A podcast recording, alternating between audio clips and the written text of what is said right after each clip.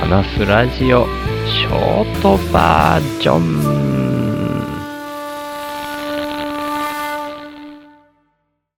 はい。昨日お話ししました通りですね。一旦は、ストライプさんのアカウント停止は免れたっていう状態で、一本ずつ過去の音源を若干編集してアップロードするっていうことは、昨日の時点で明日以降一本ずつやっていきますっていう風に言ってたんですけども、まだ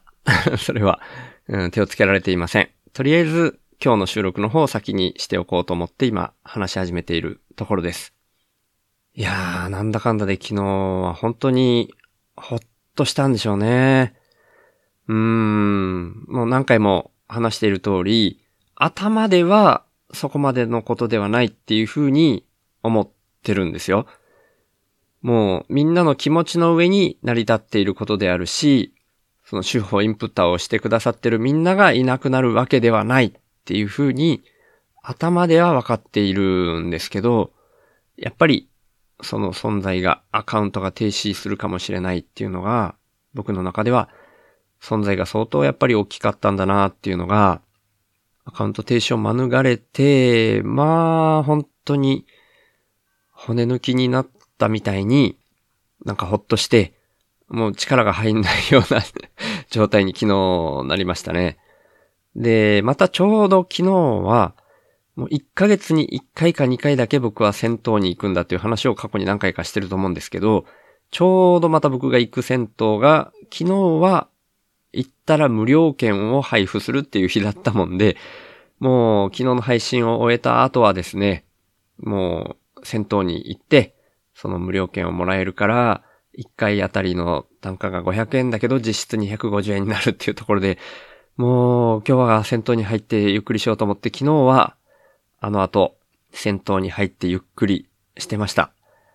で、その中でいろんなことが頭の中で整理できるかな？銭湯ではいろんなことが思考が整理されるからなっていうことを若干自分でも期待しながら言ったんですけど、あんまり整理されなかったですね。うーん、もう、とにかく自分の中ではその、やっぱり本当に存在感がでかくてほっとしたんだなっていうところが大きかったでした。で、今日もこの後配信の後に、一本ずつゆっくり丁寧に見直して編集してアップするっていう作業を日々本当にちょっとずつでもやっていこうっていう風に、うん、骨抜きになっているような状態でも、またちゃんとしっかり地に足つけて一歩ずつ進んでいかないといけないかなっていう風には思ってるんですけど、で、今日喋る話なんですけども、うーん、なんていうかそのストライプさんの対応っていうのを見ていて、なんとなく、こう、会社っていうものに対する僕の見方みたいなのが、うん、今までずっとこう、ふわーっとそういうものがあったんですけど、それがなんとなくちょっとだけだけど、印象が今回のことで変わったなみたいな風に感じてるところがあるので、その話をちょっとしてみようかなと思ってます。で、僕の会社っていうものに対する印象なんですけど、うーん、なんて言うんでしょうね。なんか一言で言うの難しいんですけど、まあ、法人格っていう、まあ、人格っていう言葉を当てはめられてるみたいに、法律的に会社っていうものにも人格を与えられてるみたいな、権利みたいなものが保障されているっていうところに対する違和感みたいなものが僕はどっちかっていうと大きいタイプだったんですね。で、会社っていうのはなんかこう、人が集まってできているものではあるけれども、その人、一人一人はすごくいい人の集まりなんだけど、会社っていう形になった時になんか挙動がおかしくなるみたいなところは、デフォルトで僕は思っていたりするし、したんですよね。で、まあ、極端な例で言うと、マイケル・ムーア監督が2004年に出された映画のザ・コーポレーションっていう映画があるんですけど、その映画とかはもう、まあちょっと極端なんですけどね。極端に思想的には偏ってるような気がしないでもないんですけど、その、さっき言ったような、一人一人はいい人の集まりなのに、会社っていうものになった瞬間なんか挙動がおかしくなるよねっていうところを、こう、社会問題として風刺するっていうんですか？深くそこをえぐるみたいな。まあ、マイケル・ムーア監督はそういう感じの社会に問題提起するみたいなのを鋭くえぐるみたいな映画が多いんじゃないかなって僕は認識してるんですけど、まあ、ほんの2、3本しか見たことないですけどね。で、そういう印象を僕は持っていたんですよ。で、それに加えて、僕自身がですね、これは何年だっけな、2002年ぐらいだったかな。全く僕パソコンとかあんまり経験なかったんですけど、未経験からでもやれるパソコンに何か関われる仕事っていうんで、派遣社員で、ネットの接続会社のテクニカルサポートっていう名前の、まあ、電話でクレーム対応を受けるみたいなことをやったんですね。で、それはまあ、ネット接続サービス大手さんだったので、当時イケイケでどんどん会員数を増やしてっていう風にやってたんですけども、その分、クレームも多かったんですね。で、そのクレームの窓口が僕らの部署なんですけど、そこで電話対応していたのはもうほぼ全員派遣社員で、ほんのちょっとの社員さんが何人か上にいたような感じですけども、僕らはほとんどその存在感を感じることはなく、派遣社員とかアルバイト同士で上司部下みたいな形でやってたんですよね。で、ただ電話をしてくる人はそんな風に感じなくって、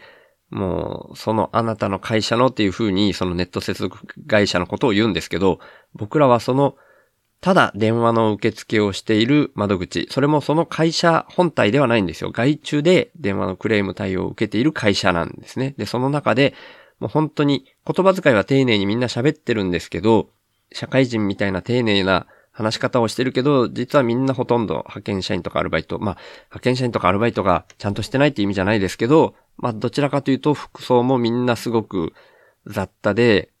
うん、若い子が多かったし、もう電話切った瞬間にウェーイみたいなノリでやってるっていう感じだったんですよね。うん、なんで、まあ、会社っていうのはある程度そういうもんだよねって、まあ僕が今出した例はすごく極端ですけど、まあ、ある意味僕がストライプさんに一生懸命問い合わせをしても、自動応答みたいなので帰ってきてるなーって感じる部分もあったし、まあ担当の人がコロッと変わったなーみたいに感じたりもしていったんですけど、まあその後に、特に昨日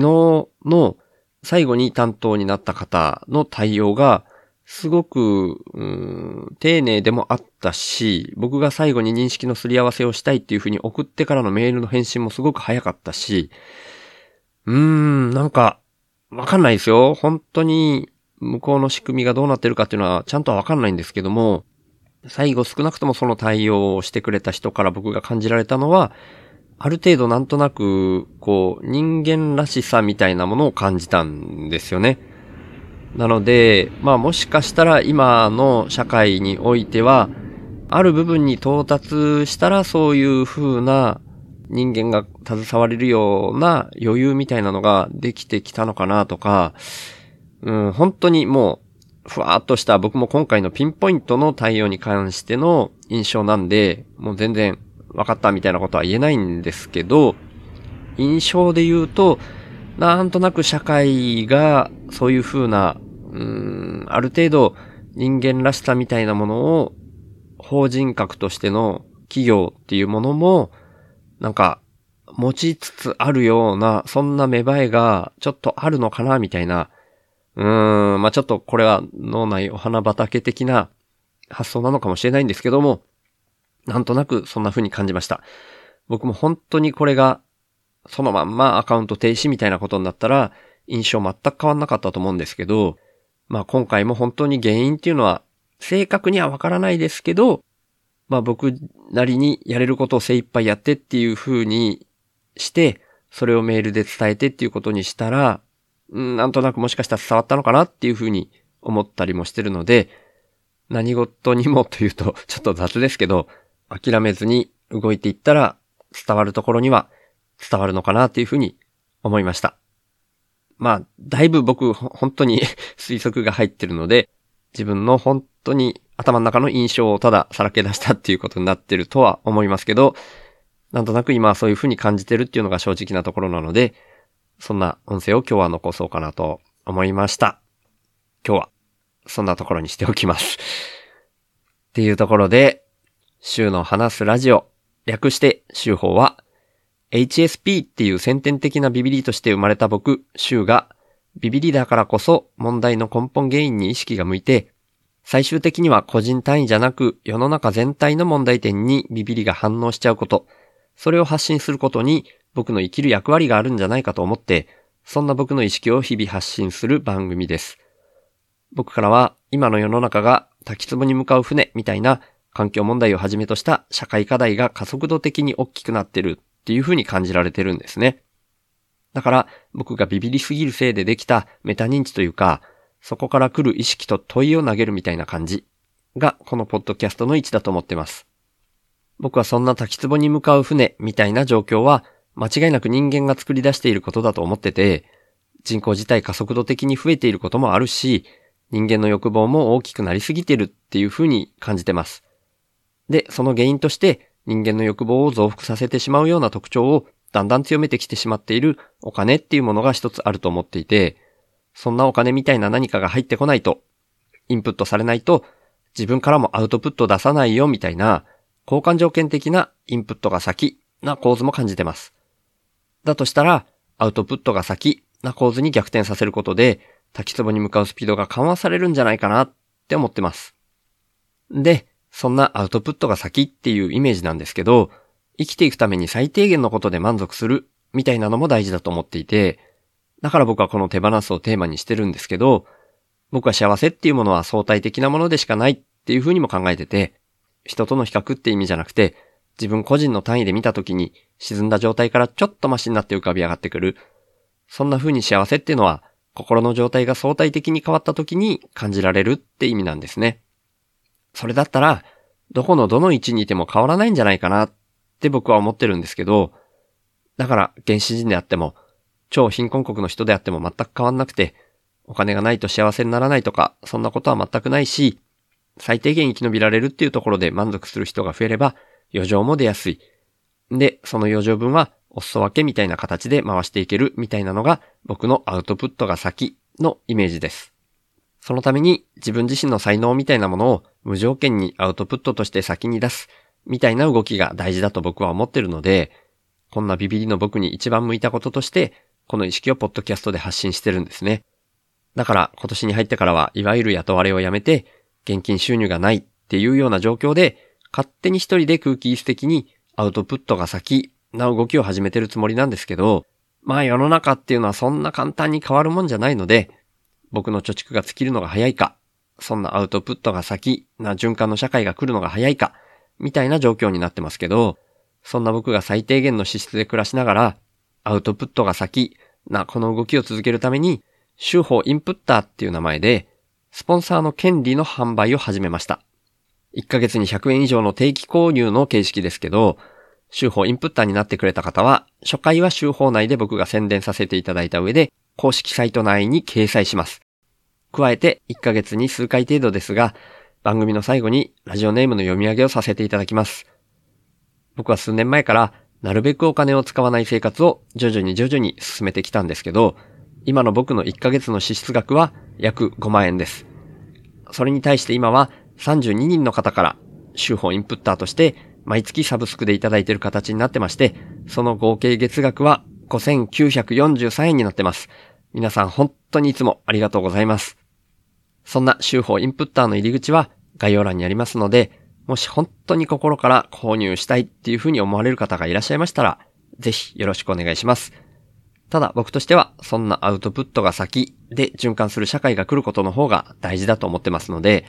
これももしよかったら、週の話すラジオを SNS 等で投稿とか、拡散とか、あとはポッドキャストで喋ったりとか、